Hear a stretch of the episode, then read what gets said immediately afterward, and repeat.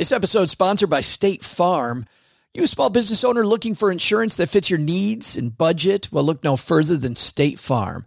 State Farm agents are not just insurance providers, they're also small business owners who live and work right here in your community. They understand the unique challenges of running and protecting a small business. When it comes to small business insurance, State Farm knows what it takes. Create a plan that fits your needs and your budget. State Farm agents are ready to help you choose personalized policies that truly understand your business. Insure your small business with a fellow small business owner. Talk to a State Farm agent today and get started on personalized small business insurance that fits your needs. Like a good neighbor, State Farm is there. Talk to your local agent today. Ladies and gentlemen, we have a big show, a real big shoe.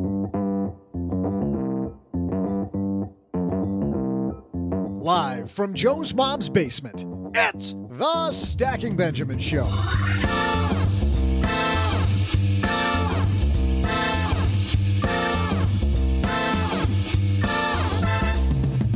I'm Joe's mom's neighbor, Doug, and ever wonder what piece of the puzzle your retirement plan is missing? Oh, geez, that's the worst, isn't it? Yeah, I was once working on this really difficult 32 piece puzzle, and all of the corners. Anyway, look no further because today we've got you covered. Joe and OG are going to be your tour guides and walk you through the 10 things you need to consider for retirement. Plus, for no additional fee, I just might even toss my hat in the ring and chip in some of my favorites off my retirement checklist. Plus, are you hoping for change? Seriously, some Kroger customers are still looking for their change since the chain is no longer handing out change on cash purchases. We'll share why in our headline segment. Later, we'll toss out the Haven Lifeline to Mat, who has some questions about what retirement fund to prioritize. And of course, I'll bestow upon you some of my spectacular trivia. And now, two guys who pay every expense in nickels and pennies. It's Joe and O J J J J G.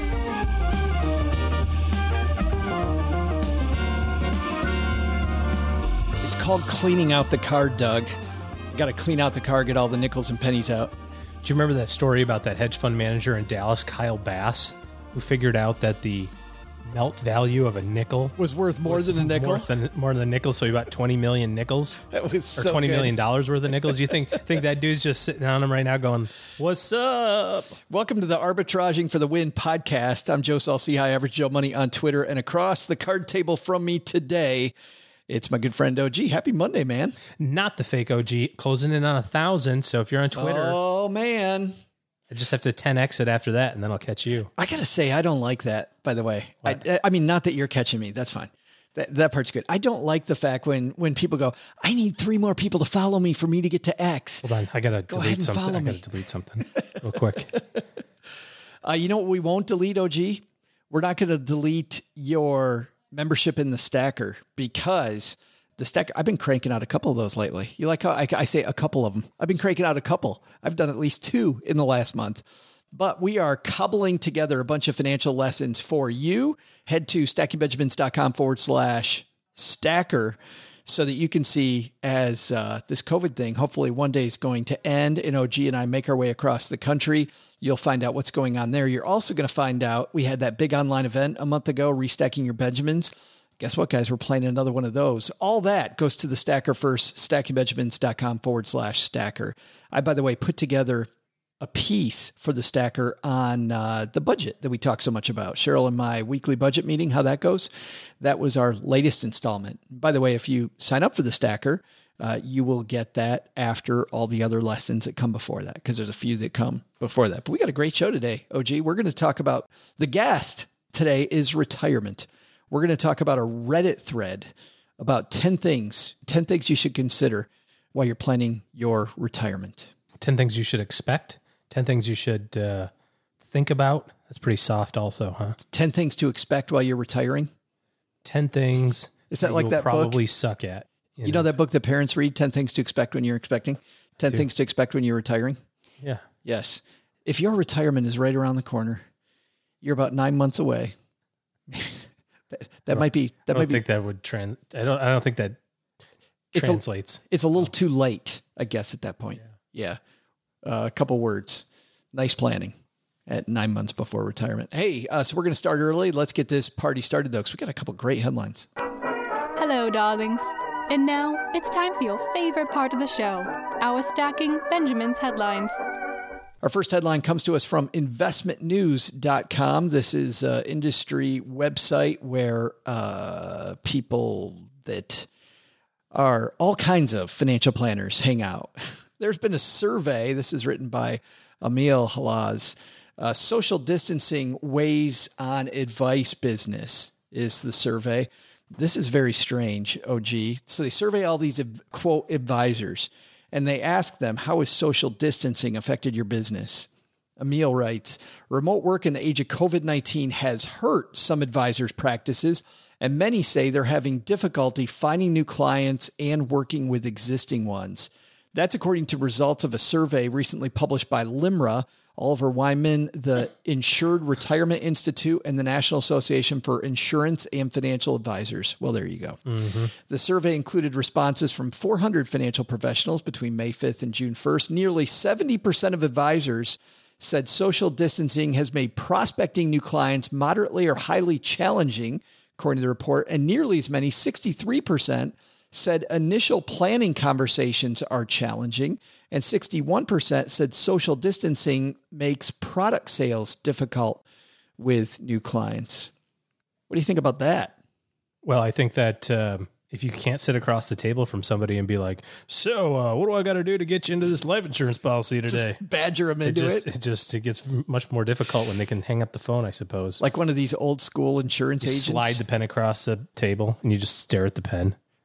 You don't make eye contact. I remember this horrible sales training I got a long time ago. Remember this one, OG? The first person who talks loses. That's actually probably accurate. That actually is probably okay. Uh, I didn't say it was okay. I said it's accurate. I mean, just that's true for just about any discussion that you have with somebody. If you just it, people don't like the silence. I mean, as evidenced by our show. You know, I mean, seriously, like there's a period of time, right, where there's some silence and nobody can stick with it. They just go, I can't, I don't know what's going on here. I can't, I can fill that in. I can't, I can't take the silence. I remember uh, one of my training managers early in my career, his dad was one of these horrible door to door insurance sales dudes. And he would tell stories about his dad and what a jerk his dad was. He said, you know, he'd sit there selling this kind of crappy, full of fees insurance. And uh, he'd sit at the people's table. And if they weren't buying it, he'd he'd look at his watch and go, "Well, it's time to go." But oh, you know what? It's kind of a it's kind of a long, kind of a long drive. Can I can I refill my coffee? Can I have just one more cup of coffee? Of course, people sitting at the table know exactly what he's doing. Just trying to sit there a little. Well, you know, while I'm sipping my coffee, let me tell you one more thing about this policy.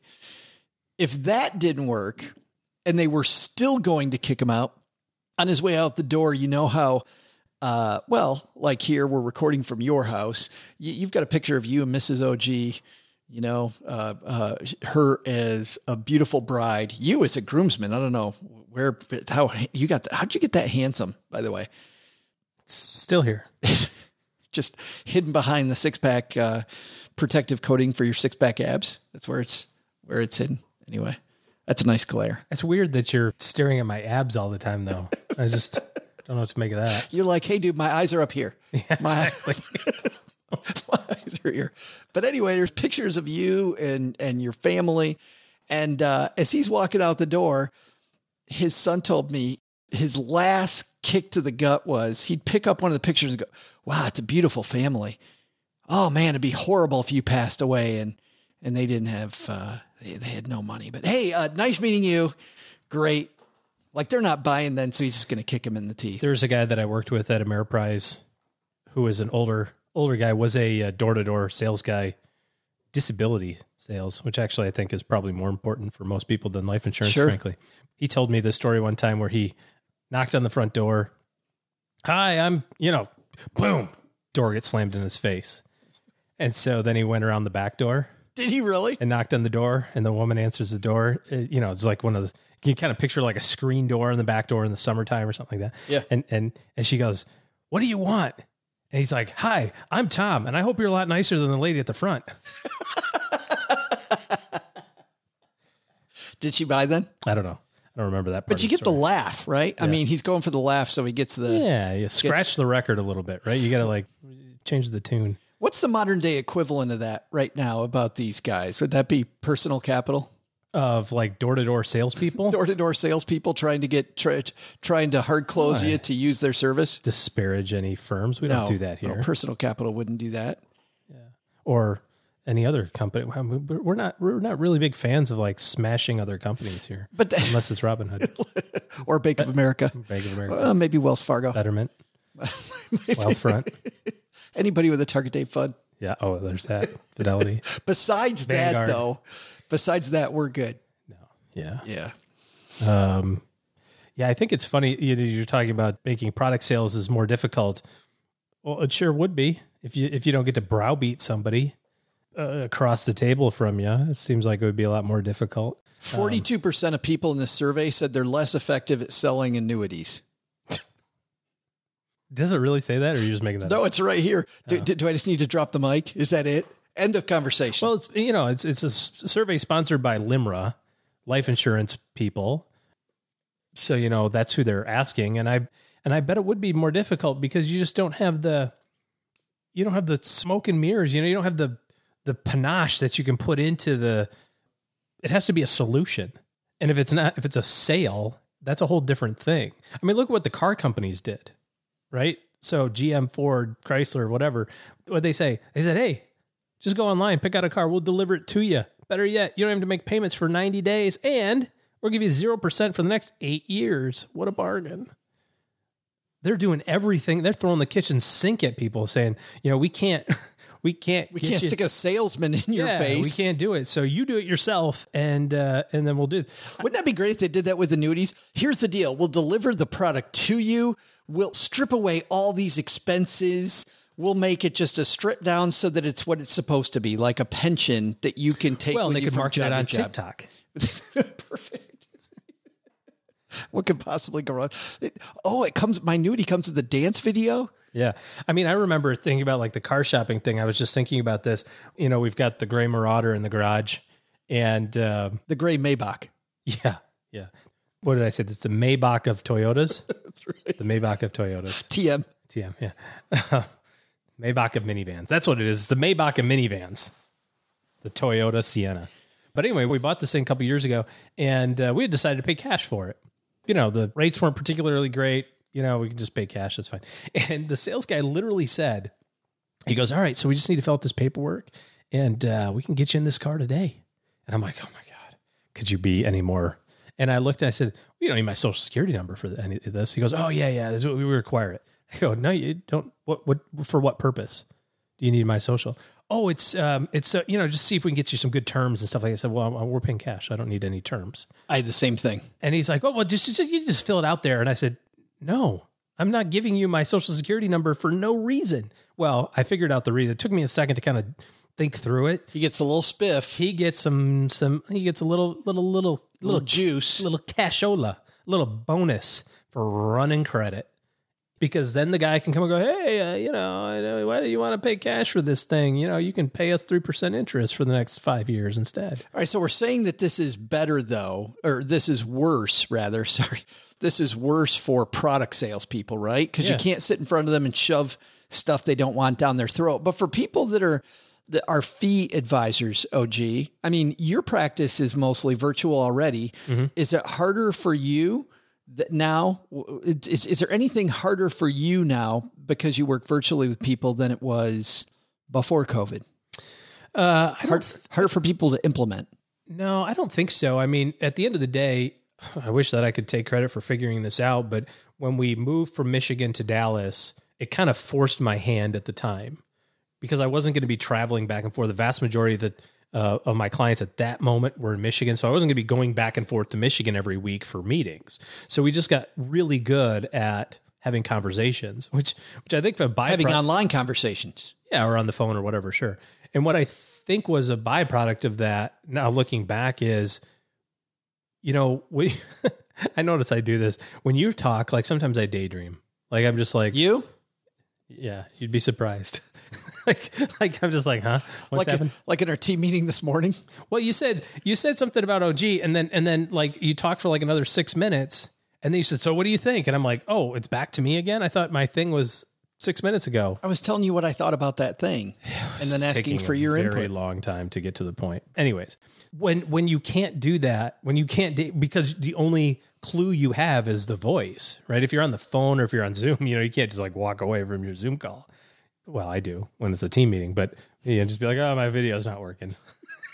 Play on your phone. Who among us hasn't done that one? Who hasn't taken the phone to the toilet? Yeah, from mute. time to time. But anyways, I think we just got really good at having conversations and listening to people. And when you are having a conversation about financial planning and financial planning goals, then you have solutions. You don't have to sell anything. It's just, you know, we're not debating whether or not you should save, save for retirement.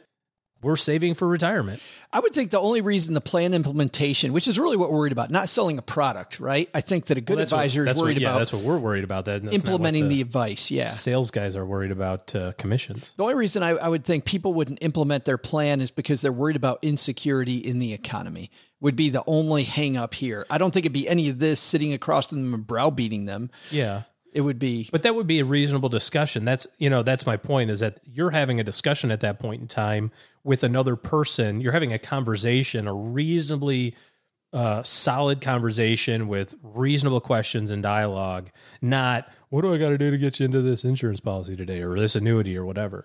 This is what you missed in our team meeting, though. I was going into talking about Ric. Actually, it was on this uh, Ric Edelman's Truth About Money book. Fantastic book. Ric's been on the show a couple times before. We will link to some of those past episodes when he talked about this stuff.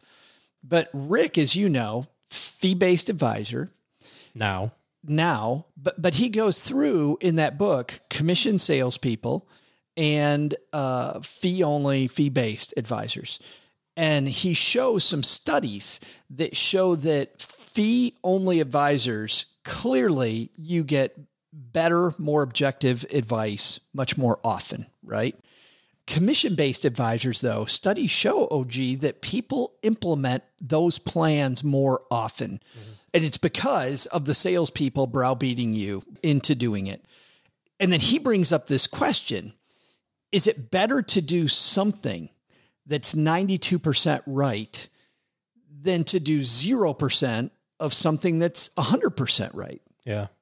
Well, I can see that. I think, you know, if you look at the incentives, if the incentive is I get to put food on my table if you do this thing, which by the way is what you should do, or like to his point, it's pretty close to what you should do. Maybe it's not the most optimal thing to do, but it's close enough. You're, you know, again, you're having the decision of not should I be saving money, but which of these tools should I use to be saving money? Hey, this one puts a little extra money in my pocket, but whatever, you're still saving money, and that's the main mission here. I think he's got a point there that that helps, but by the same token, somebody who's really truly invested in your success, whether that's a personal trainer, whether that's a physician, you know, your family doc, they're going to stick with you along the way and you know, I don't want to say browbeat you because that's not the right thing, but make you implement it. I mean, if this is the thing, if you have a serious discussion with somebody about your health, or in this case, about your money, and you say, hey, these are the things I want to do, and then we figure out the right solution or the whatever, and then we provide the accountability. Part of that accountability as a professional advisor is to say, hey, you said you were going to do this stuff and you didn't. So what's up? Either this means that thing wasn't super important to you, or uh, you had other things come up, which happens. Like you said, maybe it makes sense to delay implementation of something because of of COVID and the uncertainty. In some cases, that's true. You know, there's plenty of people who stop saving in their investment plan because they say, "Listen, I haven't worked." And I'm, I'm going through my cash reserve, and I might have to change jobs, or I might have to move, or whatever. I got to pause. That's the right thing to do for them, but it's done in the context of an overall strategy, as opposed to, well, I'm just not going to do it. But an accountability partner, a professional, would say to you, Hey, so what's up? You said you were going to do this stuff and you haven't. Yeah. So tell me about what's going on so that we can adjust the course. Because, you know, just because you didn't save in, in your retirement accounts for the last six months doesn't make you a bad person. It also doesn't change the fact that you're six months closer to retirement now. And that, that needs to be addressed.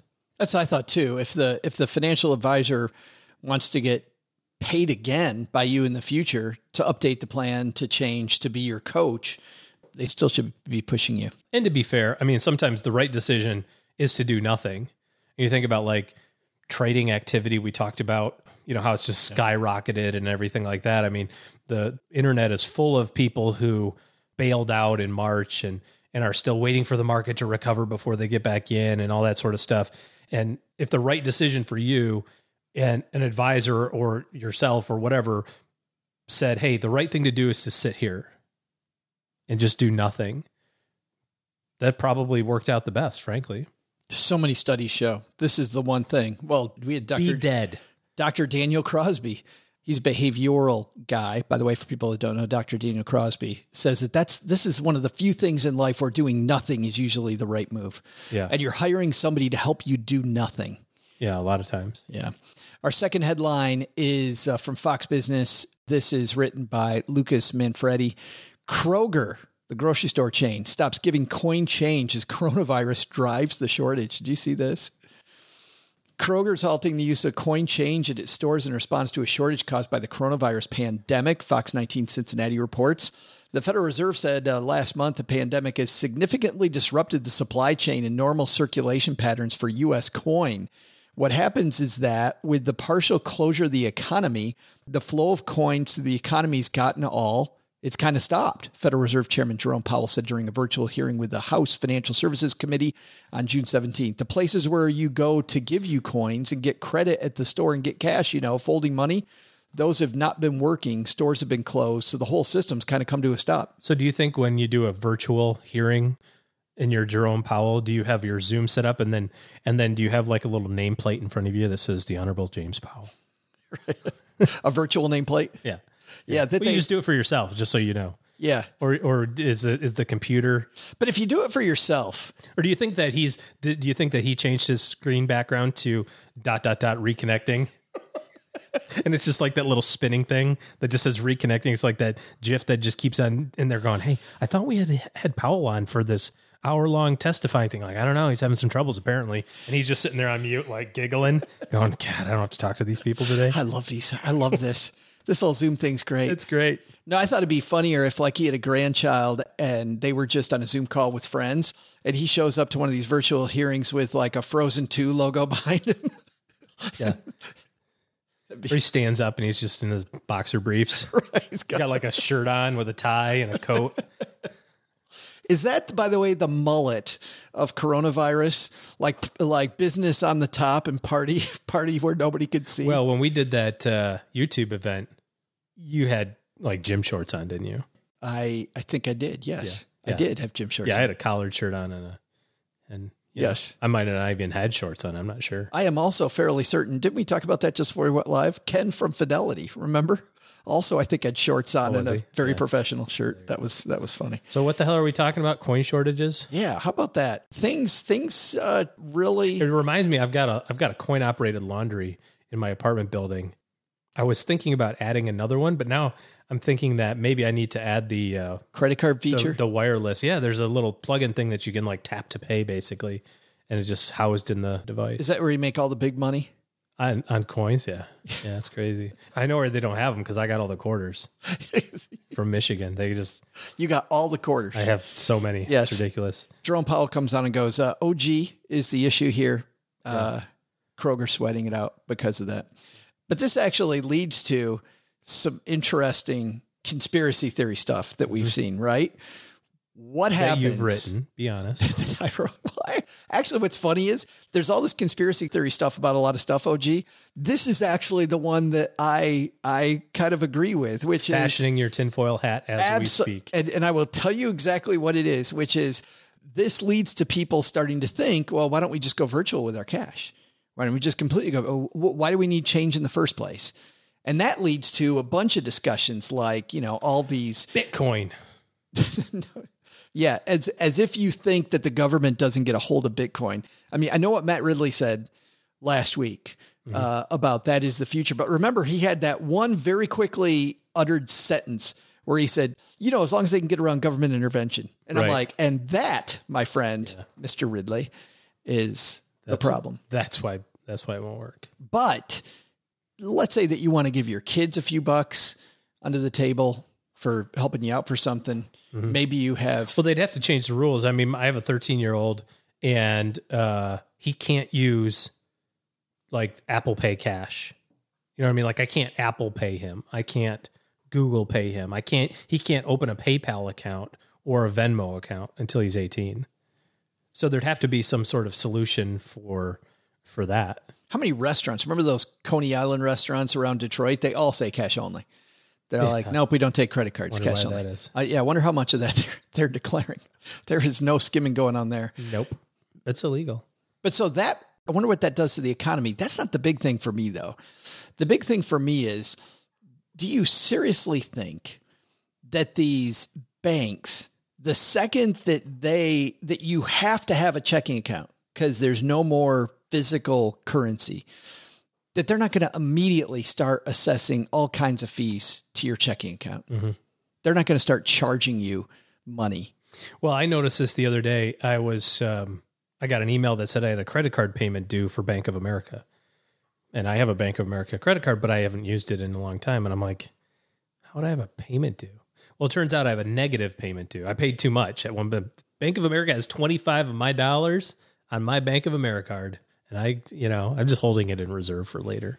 But the thing that I noticed that was funny, this is a long story, but anyways, the card has cash back. And at some point in time, I decided that the cash back I would put into the savings account in Bank of America. Like they make it really easy. You can just transfer the cash back into their cash. And also at some point in time, I'd noticed that they were charging me a monthly fee Of course they of were. five dollars for my you know eighty two dollars of cash back in my savings account. So I pulled that money out. Well, the funny thing is, is that now I have a savings account at Bank of America with negative sixty dollars because of the four dollar and ninety five cent monthly fee. And I'm just kind of curious how long they're gonna keep that open and assessing me four dollars and ninety five cents to not have an account, not have money with them. And I wonder if I should start sending them a four dollars and ninety five cent bill every month for the fact that they owe me twenty five dollars because I overpaid my credit card once. Do you think that would even it out? Like, do you think Wouldn't that be great? just send them an invoice, like just a like you know how we send out invoices from I, time to time? I would love to send Bank of America a bill. just for four dollars and ninety five cents. Uh, you Every owe month. me. I think that Bank of America, and if not Bank of America, assessing a bunch of baloney fees, Wells Fargo. I mean, Wells Fargo, I can see them sitting around going, okay, opening seven bank accounts for everybody didn't really. they caught on to that. Here's what we need to do let's start a virus that makes people rethink cash. So this is Wells Fargo. I've heard that George Soros did it, but I I never thought of Bill Gates. It's, it's Bill Gates. That's my favorite one. Bill Gates is out trying to solve stuff and Yeah, he's in, trying uh, to he's trying to make water yes, drinkable. and also trying to help bring back uh, nuclear power, which is very popular. Everybody loves nuclear power. Like, are you kidding me? Yeah, working on uh, all these things, and oh, In my spare time, I'm creating a virus so that five G, dude. oh, you know, we're getting emails on that. No, it really is. It really is. All I know is that when I have 5G on my phone, I get like 1.8 gig download speed, so I'm pretty happy with it. Zing. So I think the takeaway here is is uh, Hoard all your coins because And- and- they're going to be worth some money, dog. and blame Wells Fargo or Bank of America for COVID. Absolutely. We got the most We haven't horrible heard takeaways. that as a theory yet, but I think we could launch it between my 918 Twitter followers and your 9,000 Twitter followers. I really feel like we could start a movement. Hashtag, what if it was Wells Fargo? Not directly accuse them, but just be like, what if it was? Well, hashtag what if it was? What if it was? I think the real takeaway here is from our first headline, which is this your advisor should be about the process, right? You guys last Friday talked about that on our advisor roundtable about hiring advisors. OG, I mm-hmm. think it comes back to this too. If your advisor can't shove an annuity down your throat because of the fact that they're not sitting across the table from you, Aw, shucks. you might have the wrong advisor.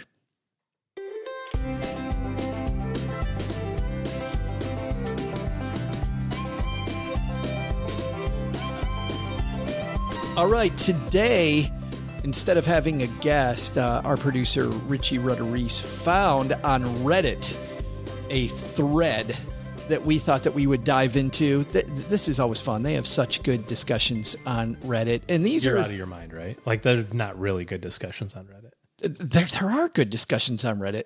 Don't get me wrong. You got to go through a lot of stuff, but it's better than Facebook. Come on. I don't know. Agreed. Uh, 10 questions worth considering for retirement. This is in the retirement subreddit.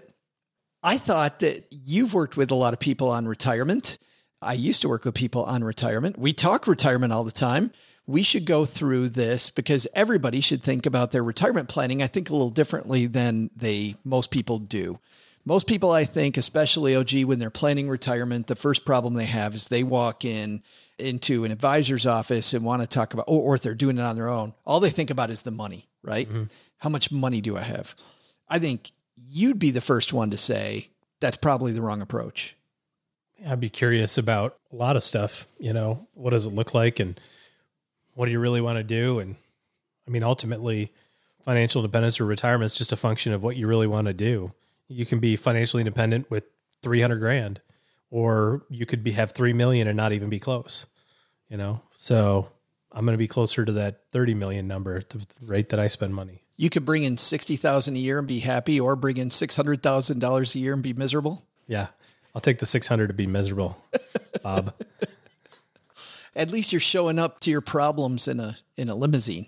That's right. Uh, question number 1 on this list of 10 questions.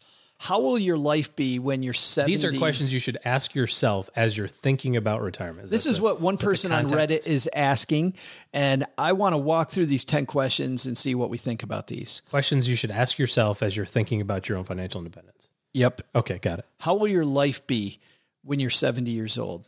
I like this question, OG, because you and I get coaching from a group, and this was one of the first questions they ask you. Yeah, Is, coach. is hey, when you're close to passing away, and don't I hope I don't pass away at 70. Yeah. But but but when you're later in life, what do you want to be like? And you write down I wrote down all these things. I don't know what you did. I wrote down all these things. And then they said, Hey, if you did all these things, how much longer would you live? yeah. Well, this is a great exercise. I think anybody can do it. You just think of the age at which you want to be when you die. And you can kind of ruminate on that for a moment and write the number down and then subtract a year from it. And now describe how do you want your spiritual life to be? How do you want your financial life to be? How do you want your social life to be? How do you want your fitness, your physical life to be? And then you so you write down all these things, right? Like I want to be in great health, I want to have tons of money, be super active in the community. Yeah. And then you go, okay, cool. So do you still want to die next year? Oh, well, actually, no. And then the next part of that is By the way, I'll go through a few of these uh, as, as people are thinking of theirs because I'll tell you what mine were, and you can tell me what your, yours are because even though I did this nearly a year ago now, it has really shaped my last year. It has shaped a lot of my last year.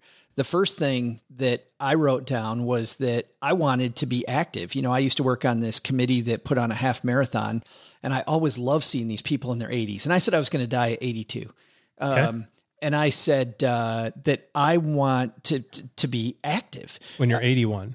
When I'm 81, I'd like to still be running a half marathon. Yeah. because I think those guys are badasses, right? And it keeps your mind fresh. And then the second thing was, I said I don't want to be a burden to my children. I want to be a resource. I want to be somebody that my kids go to and and still go. You know, my kids at 82 are in their late 50s, and they, they're saying, "Hey, Dad, what do I do about this?" I always want to be. I want to be a resource for my kids. And then I want to be a pillar in the community. Somebody people look at and go, you should live like that guy. You know, and I'm not saying money wise, I'm saying just quality of life, mm-hmm. right? That I'm somebody that's full of life and I'm also a resource for my community. Those were three of the things that I that I wrote down. Yeah. So then the next part of that is as you think about how you want to be when you're 81 in your case, then the next thing they ask you is, well, so now how old do you really want to be? And I said, because you're no longer atrophying, right? You're no longer 81 years old with nothing to do. Now I'm a pillar of my community. I'm Yeah. running uh, You don't wanna die all this stuff. I'm doing all this. And because of that, I mean, we talked to Anne Basting last week about being creative and looking forward. Mm-hmm. It's that same thing. Because there's no atrophy, now I said I would probably live to be 95. Yeah. So I bought myself another 13 years. Yeah. And the the impact of that, which is it takes a while to kind of settle into it. You did this exercise.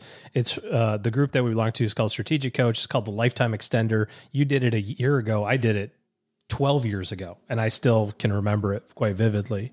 But the impact of it is is it gives you permission. You have so much more time.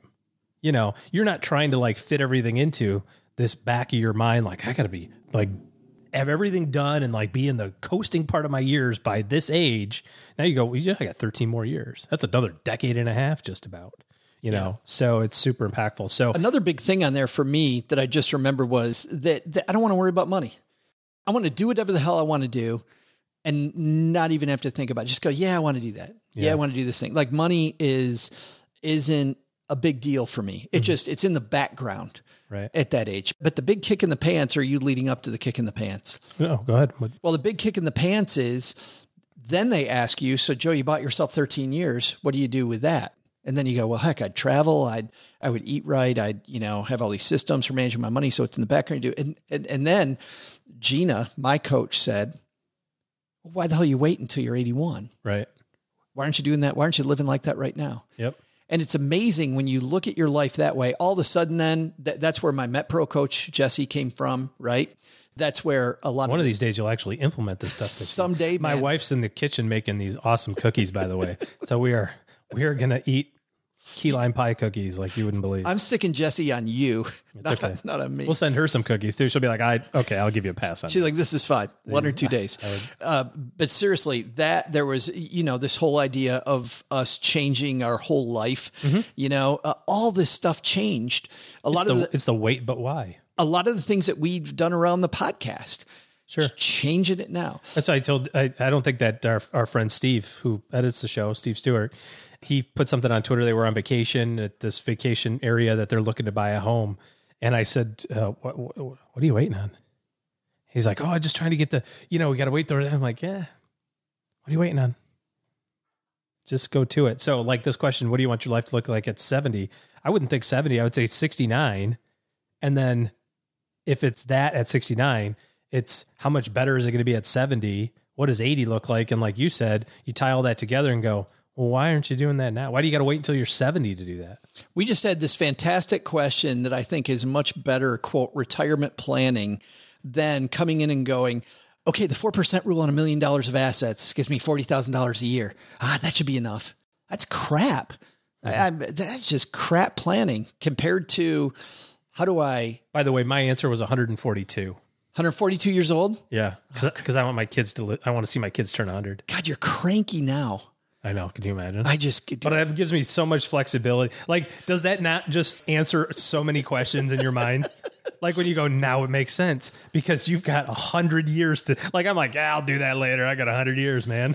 the cool the cool thing about that is is that you and I have been friends for a long time and I'm dead way before you, which is fantastic because I don't want to be around when you're 140 crusty years old. No, but you do the lifetime extender, and like, uh, if you're, I'm gonna have 141, I'm gonna be off. But at 142, I feel like, yeah, yeah, it's good enough. Yeah. Uh, number two on this list. So, number one, I think our takeaway here what's your life like when you're 70 years old? Good start. I think you can do that better. And I also think that this is the discussion that you need to have. It's not about creating a minimal lifestyle OG, it's about making your life blossom, making it better. Mm-hmm. Number two on here, what will be the sources of your income after retirement? Where's that money going to come from? And this then, I like this. I don't know if I like it as the number two question, but I do like thinking about okay, am I going to have any streams of income coming in? When do they happen? And what am I going to need to fill in, kind of backhoe in with my investments? Well, and it's not just that. Okay, I'm going to have a million dollars and take four percent out of it, and that's good enough. I think. I think looking at it from the perspective of what do I want my life to look like, and then figuring out if you're I'm 42. If you're 42 and this is age 70, you've got whatever that is, 30 years to 28 years to figure it out, right? And when you think of it in the perspective of that, you could say, well, geez, I could buy a I could buy a rental property and have it paid off in half that time, and or or you Well, that's know, a good point because then it's not just an asset; it's also an income stream. yeah, it opens up the idea of so many more opportunities when you think of it from the perspective. These are all the, all of this is about asking better questions. It's just that the central thesis here is if you ask better questions, you come up with better answers. And I think that what's even more important than this one the sources of your income after retirement. What are the financial, I'm going to call them pain points? They're not really pain points, but when you look at that, you know, the lifetime extender stuff we were talking about, what are those big changes in your life that you really want? So, you know what? I'm in my 60s. I want to I want to buy a second home or I want to buy the RV that we talk about that mm-hmm. I will never do, right? Yeah. I want to buy the the $80,000 RV. I mean, you might have a lot of money that comes up at one time. This gives you a much better idea than the crap discussion of do I save into an IRA or a Roth IRA? Well, I like the exercise sometimes we'll do with people where you you write down everybody important in your life, you know, on a list.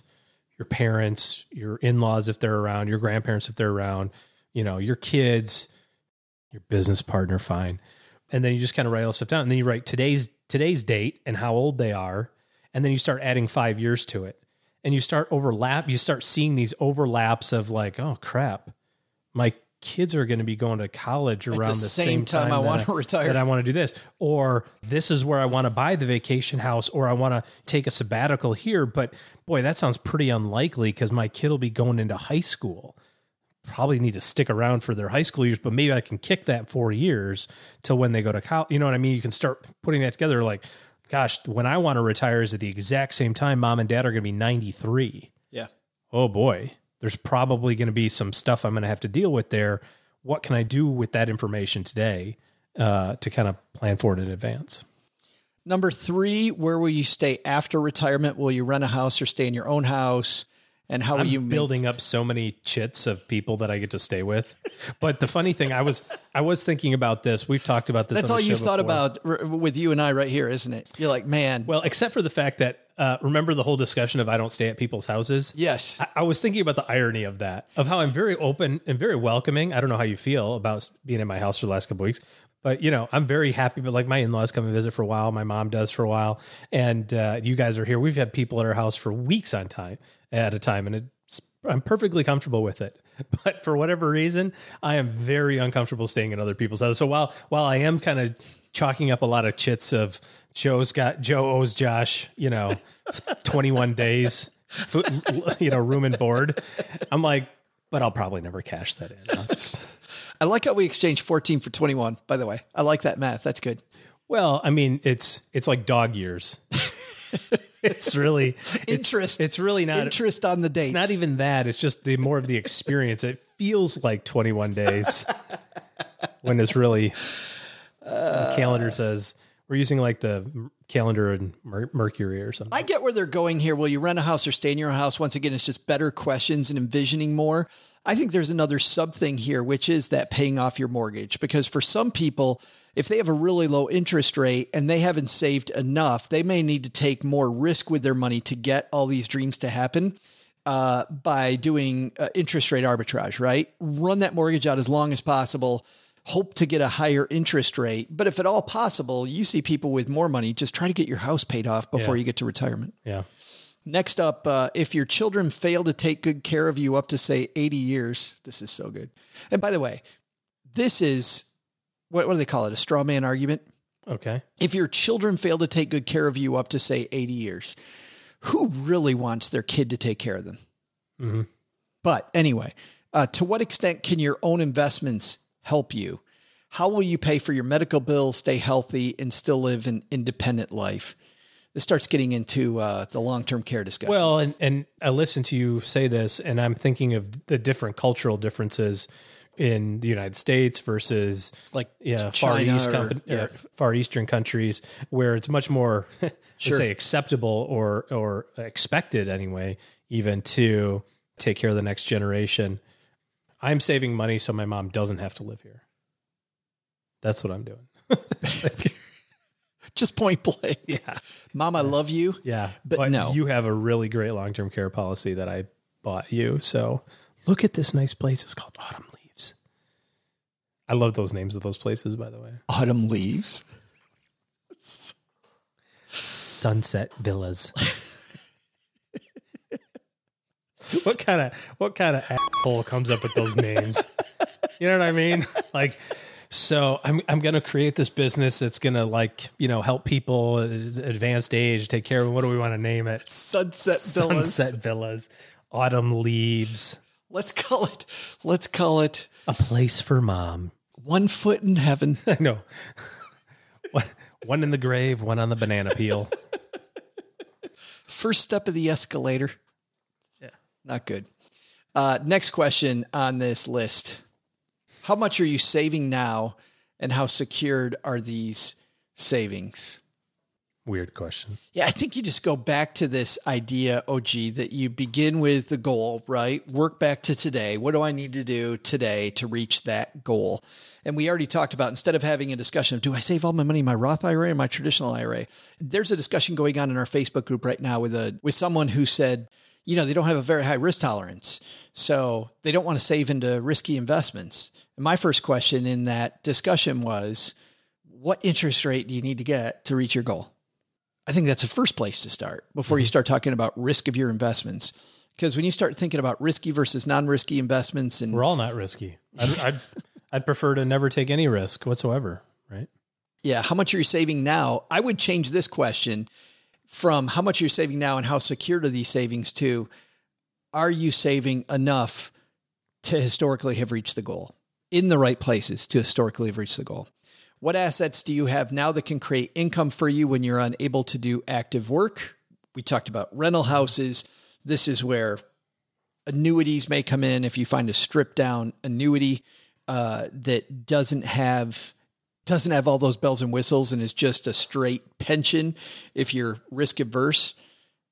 Dividend paying stocks taking money out of your investments on a monthly basis uh, selling off some some investments. What's the strategy going to be? What would you do if you lost your job today? What alternative plan do you have? I do like the switch back then to today don't you? Yeah, I mean, you're thinking of it from the perspective of you've got all these goals, and ostensibly you need to have an income to set some of it aside. So, what happens if that income goes away right now? this is what I think of around risk management. Risk management to me is exactly this, which is okay, if I don't have a job for three years, what does that do to all these plans I've set up? And is there a way that I can lock these plans in and not have to worry about being laid off for three years Or can I lay myself off right now for three years and experience a little bit of that right now? and still get it? The last three on here, I'm going to lump together because number eight is what legacy are you leaving for your children and grandchildren? Remember that compound houses and residential facilities are no more assets. They deteriorate within a short time, lose their value. I don't know what that is. I, I don't know what that is either. That sounds uh, weird. if Uh, you build a castle, eventually the walls come. it'll crumble. down. Uh, to what extent have you made a difference in your family and the life of people in society? To what extent have you contributed to making the world better? I think you should start there. These are way too down at the bottom. And then number 10, how prepared are you today to meet your maker if death knocked at your door? Like, do you have insurance protection or do you have enough assets? Like, uh, and have you done the right paperwork? Your your estate plan is your estate plan done, and what's your legacy going to look like? Can't you can't think about that after the fact? So No. Good list. Eh, some of them, some thought creating, conversation creating questions. it's a step in the right direction. I, I think that, you know, in a lot of these online forums, they spend an inordinate amount of time talking about the tools and not enough time, OG, talking about these types of questions. So I'm with you. It's a good start. We'll list these, not only have a link to them so you can ponder these questions, but also have a list of some of the questions OG and I think you should actually be asking and our, our takeaways that we just went through on our show notes page at stackingbenjamins.com. Hey, trivia fans, it's Joe's mom's neighbor, Duggan. While Joe and OG's list is pretty decent, I think it's about time I drop some knowledge bombs on y'all that those two big podcast dudes might not want me to say. But since I care about you, and also because I'm definitely not crooked at all, hashtag Doug 2020, I'm just going to come right out and tell you the four things you won't hear anywhere else. First, don't retire. Just tire. You won't have to retire if you get it right the first time. Just do it one time. Yeah, you're welcome. Second, you're going to have a lot of free time on your hands. And if you decide to go ahead and retire, which means lots of people nagging you all the time to do more and more and more chores, do yourself a favor, start working up a long list of suitable reasons you just can't help today. Like, uh, um, uh, sorry, I have to go to the store. It's okay, I guess. Sounds a little desperate, if you ask me. Uh, here's one I wish I could, but Joe said he needs my help. Stat. That one's way better because everybody know that uh, Joe's super needy and, and he needs lots of help. So it's believable, right? Or how about this little pearl? Dang, I was just about to do that, but it turns out the transmissional fluids are out of alignment in the El Camino. That's probably the best one. Nobody can argue with that one. Think you got enough reasons to avoid chores that are lined up for you? Trust me when I say think again. You got to double whatever number you're thinking. You got to like have twice as many. Before I get to my final two items that are absolute musts, uh, it's time for today's trivia. Did you know it's Gisele Bündchen's birthday today? Once she dumps that underachiever Tom Brady, she'll be looking my way for sure. Anyway, today's question is Who is the richest female supermodel of all time? I'll be back with your answer faster than you can strut down the catwalk. I'm too sexy for my shirt. Too sexy for my shirt.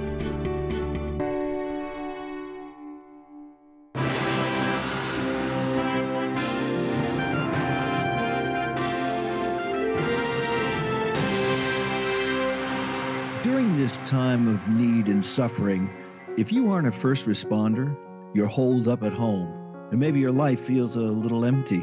Well, here in Joe's mom's basement, we've been working to fill that void. You know what you need? More political ads. Hey there, stackers. I'm Joe's mom's neighbor, Doug, international celebrity and host of the wildly popular Stacking Benjamins podcast. And I'm here to tell you that while these other candidates are busy with trifling matters of national importance, I'm here on the scene doing what good politicians do. Politicianing, politicianing. I've come up with a 47 point plan on what I'll do when elected, and today I'm happy our team is going to share it with you. Announcer guy? First, with an overwhelming groundswell of support, neighbor Doug, on day one of his administration, would immediately nationalize video conferencing software Zoom.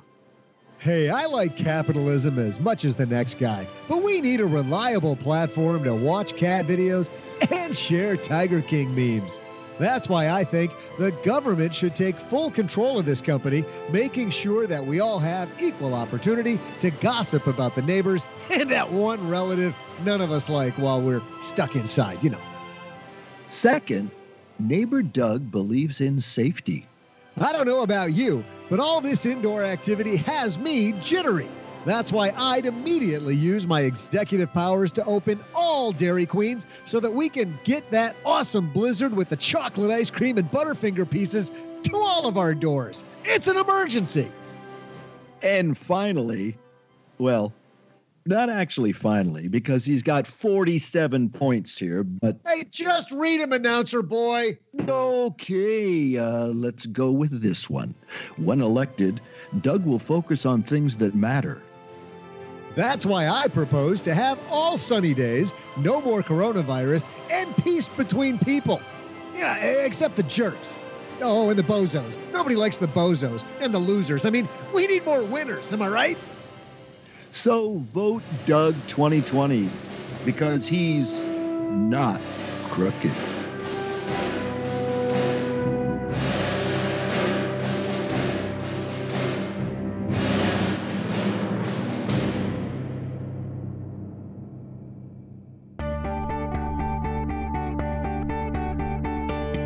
Trivia fans, I'm Joe's mom's neighbor, Doug, back to rock your world with my final two points you should probably write down for a better retirement. First, or I guess number three, have you seriously had the thought about what your main restaurant of choice is going to be post retirement? This is a very big decision. You could join me and the crew down at the Sizzler, but I got to warn you, Mike the manager is like always telling the worst jokes, super bad ones, like uh, "Where are you going without paying?" That's just stupid joke, Mike. Or, uh, no, really, don't send it back. The A1 sauce is going to make it taste way better. Guy's such a kidder. Got to work on his material, but he tries. He tries hard. I'd never send steak back. But my final recommendation you don't want your kids to turn out spoiled, right? So if you leave all your money to them, that's exactly what's going to happen. So for that reason, I suggest you change your beneficiaries to the Doug Basement Foundation, where all your money will go to improving the life of your favorite podcast personality. Yeah, me, me, talking about me. Imagine the trauma for both of you and your favorite podcaster if you don't change your beneficiary. You'll be hearing this your whole life. I will remember you. That's a sad song. You don't want that hanging over your head. Now that you have the real scoop on your retirement planning, let's get back to today's trivia. The question was Who is the richest female supermodel of all time? If you were thinking Gisele Bündchen, nope, wrong. She's number two. Don't worry, Gisele, though, you're still number one in this guy's heart. But coming in at number one on the money list with a net worth of an estimated 500 million dineros, it's Kathy Ireland. Before I spend any more time talking about how me and Gisele are meant to be, Tom Brady's probably going to just show up all right in my kitchen and, and calm down, Tom. Calm down. I got to go. See ya.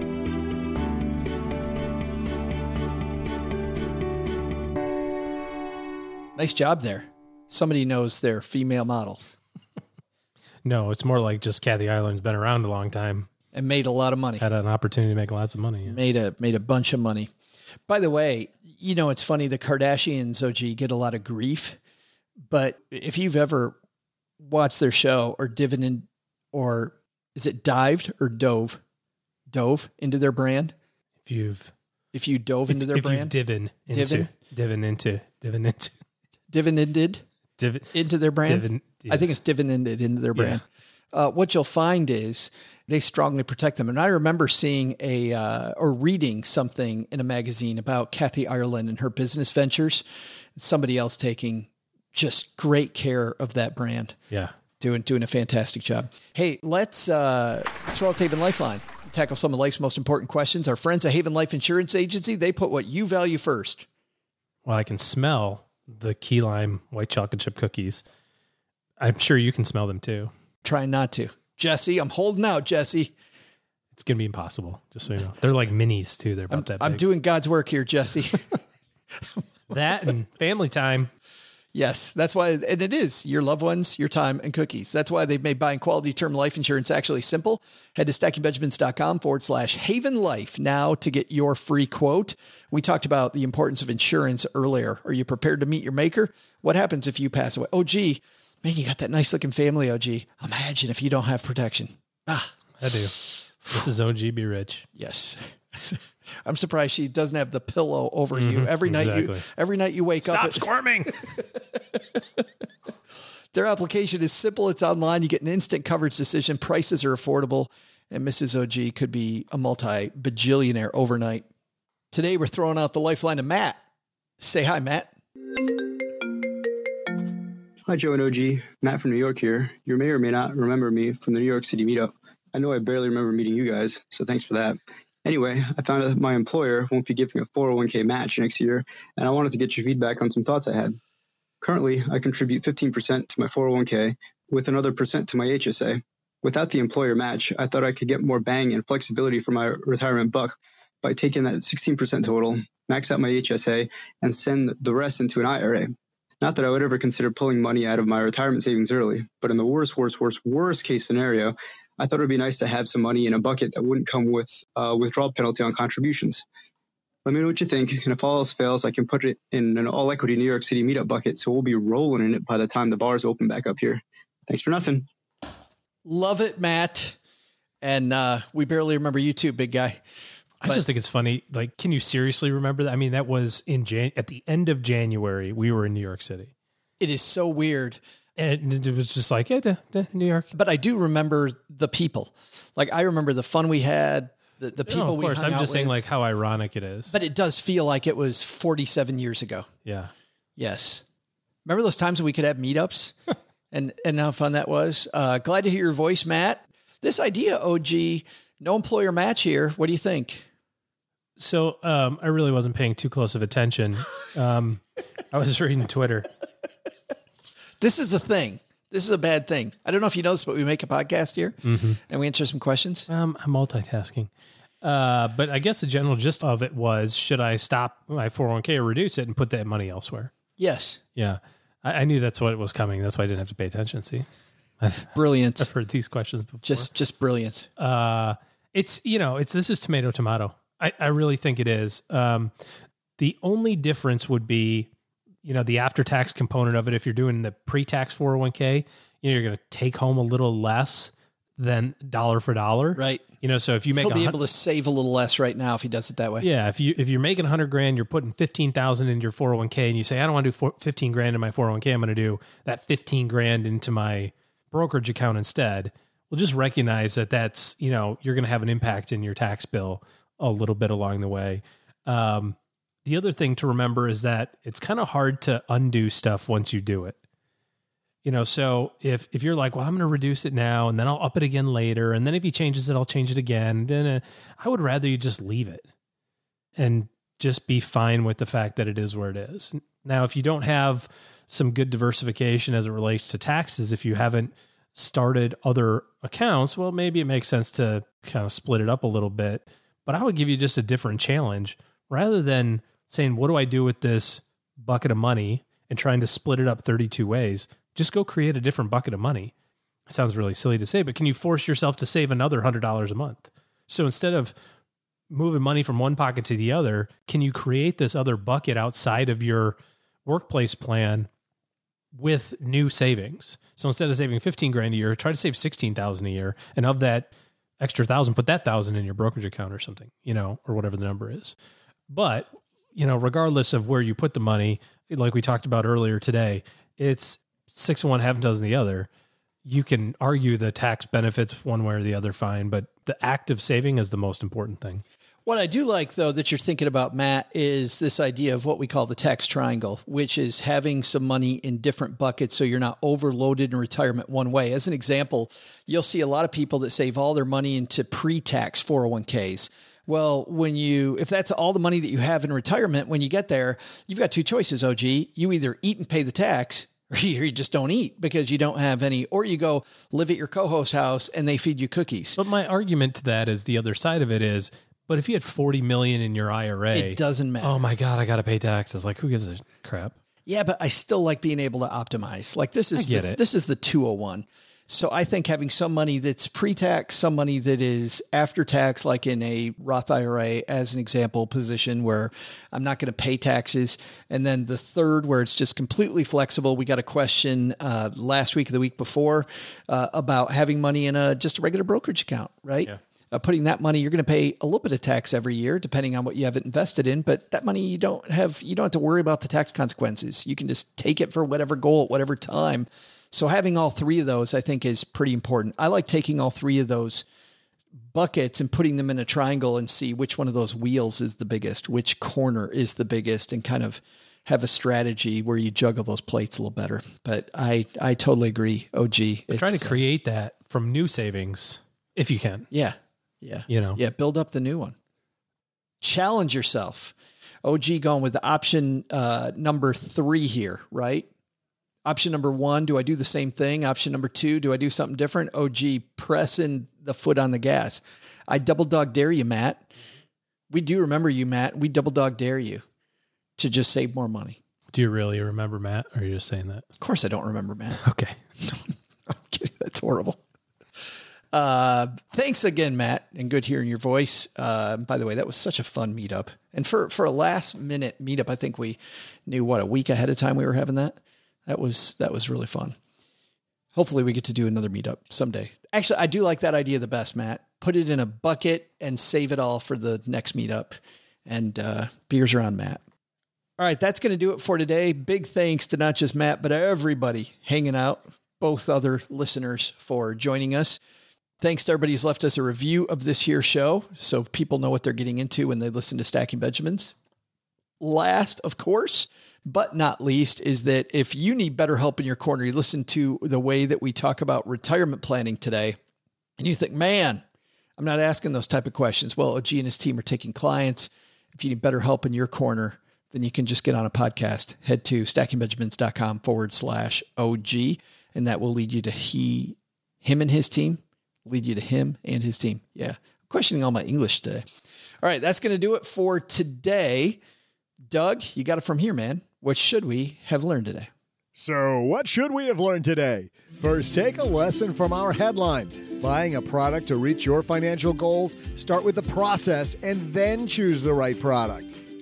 Second, take a lesson from our retirement planning discussion. There are a lot of factors that go into retirement planning. Start today and take things one step at a time. You'll be happy you did. But the big takeaway don't try to talk Tom Brady down from all the talk about his wife. Man, that guy sure can't take a joke. All I said, all I said was Gisele's husband's face is only worth $2 because he's no Buccaneer. He's got two Buccaneers. Tom, I didn't write the joke. I swear to God, man. I just read this stuff. It wasn't me. This show is created by Joe Saul-Sehy, produced by Richie Rudder Reese, and engineered by the amazing Steve Stewart. Online, visit us on Twitter at SBenjaminsCast or on our Facebook page. I'm Joe's mom's neighbor, Doug, and I'm pretty much the guy in charge of everything around here. Trust me, this well oiled machine didn't get like this all by itself. SB Podcasts may receive payment on the show from sponsors and guests in the form of books, giveaway items, discounts, or other remunerations. That's a big word. There's no way you take advice from these dorks, but like Joe's mom always says, don't take advice from people you don't know. This show is for entertainment purposes only, and before making any financial decisions, consult with a real financial advisor.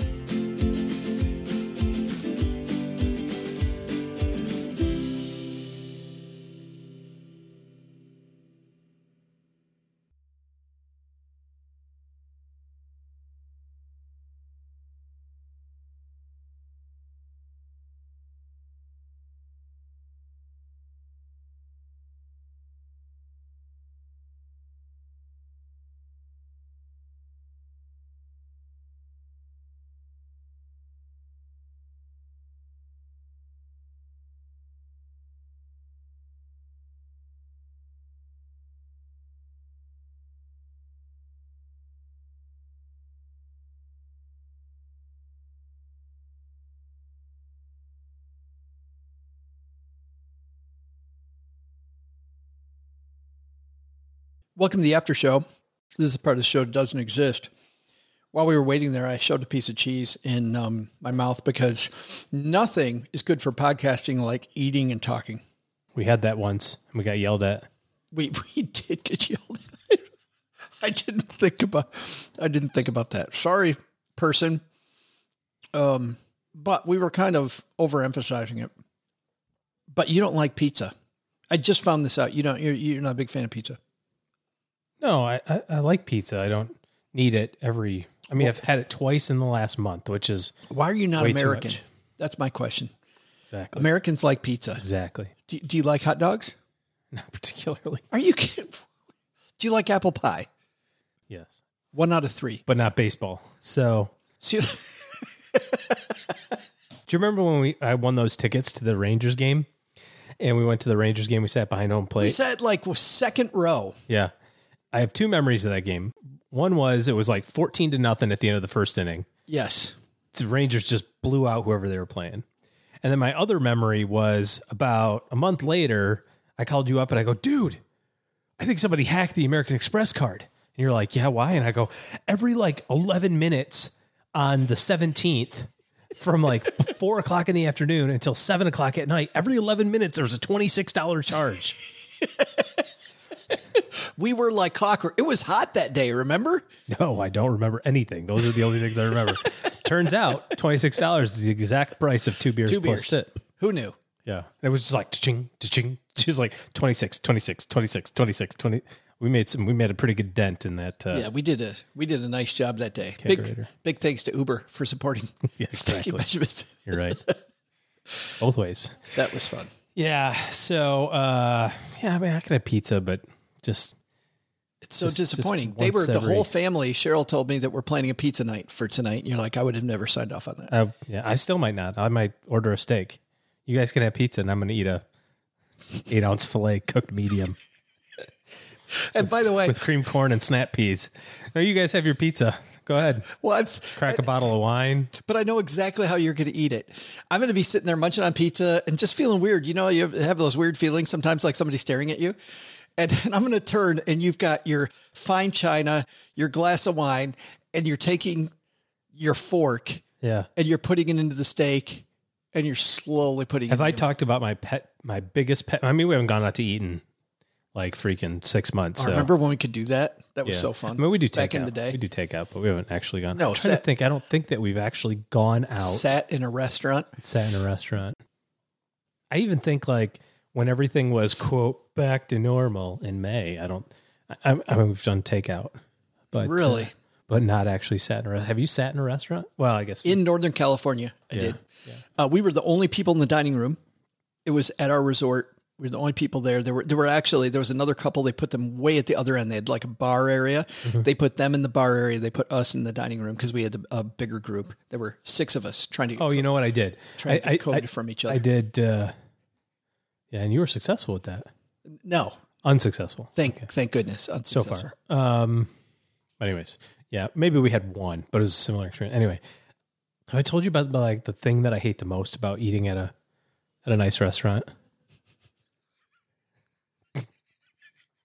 Sounds so first world problems.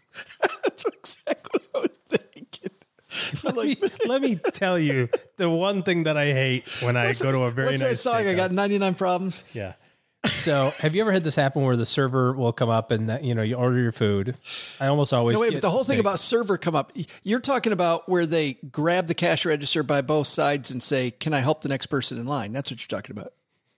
like where, where you're like by server you mean when you grab your plate and you scoop your own salad onto the, the They don't do that the anymore. Ponderosa? They don't do that anymore either. I don't think so. Yeah, Yeah. buffets are gone. Anyways, when the server will say, "Could you cut into the middle of your steak to make sure it's done right?" Ah, it's like nails on a chalkboard, and I have the same response every time. Did you cook it correctly? You just look back at them. Yeah. Let's go. Did the chef cook it correctly? Uh, yeah. I go. Then I don't have to check your work. Hold on. This is OG and the waiter. Uh, uh. I know what you're thinking. You've got to ask yourself one question Do I feel lucky? You say that about steak, don't you? That doesn't even seem like that was the real movie. That is that is the real Dirty Harry, 1971. I like that. Well, do you, punk? Yeah. So I always say no, thank you. You know, I just, I mean, I do say, did you cook it correctly? And they stammer for a second. Uh, yeah. I think you should look at him just like Dirty Harry here, and you should say, "Listen, I don't know if you cooked it. talked about this. I don't know what number you cooked it at before, Yeah. but if I go into the steak and it's not right, and you wreck my steak for me, I got one question: Do you feel lucky, Yeah. punk? But it's not the server's fault. It'd be the chef's fault. No, but the server's got to be confident. That's what I say. And I, I, I just, I'm a very linear process oriented eater. I don't cut into the middle of my steak. It's like ruins the whole vibe. My favorite, my favorite line from you that I've used on multiple occasions at a restaurant: when they bring out the wrong thing. Order what you want, eat what you get. Yes, Yeah. Otherwise, Best- they spit in your food. best. Well, it's And still now you can't do that because then everybody get corona. it's. they're like, "Whoa, waiter, you can't spit in his food." yeah. Well, yes, I can because I just gargle with salt water, The, so I'm um, feeling good. the time that this backfired, it's only backfired one time, but they uh guy came out, cut in the middle. I said, No, I'm not gonna do that. I said, I'm sure it's fine. He's like, Well, we really want you to cut in the middle of it. I'm like, "D- dude, I'm gonna assume that you cooked it correctly. Good day, sir. Off you go. So then I start eating my and it's not cooked right. And it wasn't cooked. It's right. overdone. So I'm about two thirds the way through it. You know, and you go out to eat. I never eat the whole thing anyway, so I'm gonna take some home. He goes, Hey, how was everything? I go, Hey, I missed the mark on the steak. He's like, What what do you mean? I said, You miss you know, just miss the mark a little bit. Like, you know, medium. This is clearly medium well. Oh, well, let me let me let me get the manager. I said, I don't need the manager. Let me make you another steak. I'm like, what am I gonna do with another steak? I already ate two thirds of this one. I'm good. Like it's fine. It still tasted fine. Just wasn't, you know, perfect. Manager comes over. Hey, hear you have a problem with your steak. Like really loud. I'm like, dude, I don't, I don't have a problem with the steak. Now I'm defending myself, right? Like, I'm like, no, my steak is good. I'm like, just go. You know, It's I'm- fine I'm- enough. I'm good. Yeah, I'm not. I don't want another one. I don't want. Shouldn't I have don't- said a thing. I don't want any apology. Please. I, I just leave me alone. I'm trying to enjoy dinner. I, I don't want to, you know. I had an ex husband, And then the chef came out. Oh, I heard you didn't like the steak. I said, "What is this? A telephone game?" like none of those things are true. and then the busboy came out. Yeah. Sir, I'm, So then he says, he says, well, let me get you a free dessert. I said, I don't need free dessert. So they bring out like two alcohol milkshake dessert things. free desserts. Yeah. Which was like coconut and Oh, yuck. like, like just like, it's just a weird hodgepodge of, of flavors. And then we didn't drink those either. Oh, did you not like those? Yeah, not really, actually. Let me get you. No, give me the bill. I want the bill.